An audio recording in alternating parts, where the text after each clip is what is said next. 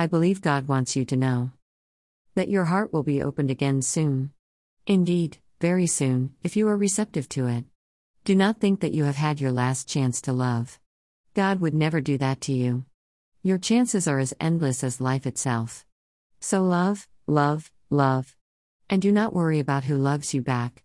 Then get set for more love to fill your days and nights, precisely because you have not worried about it.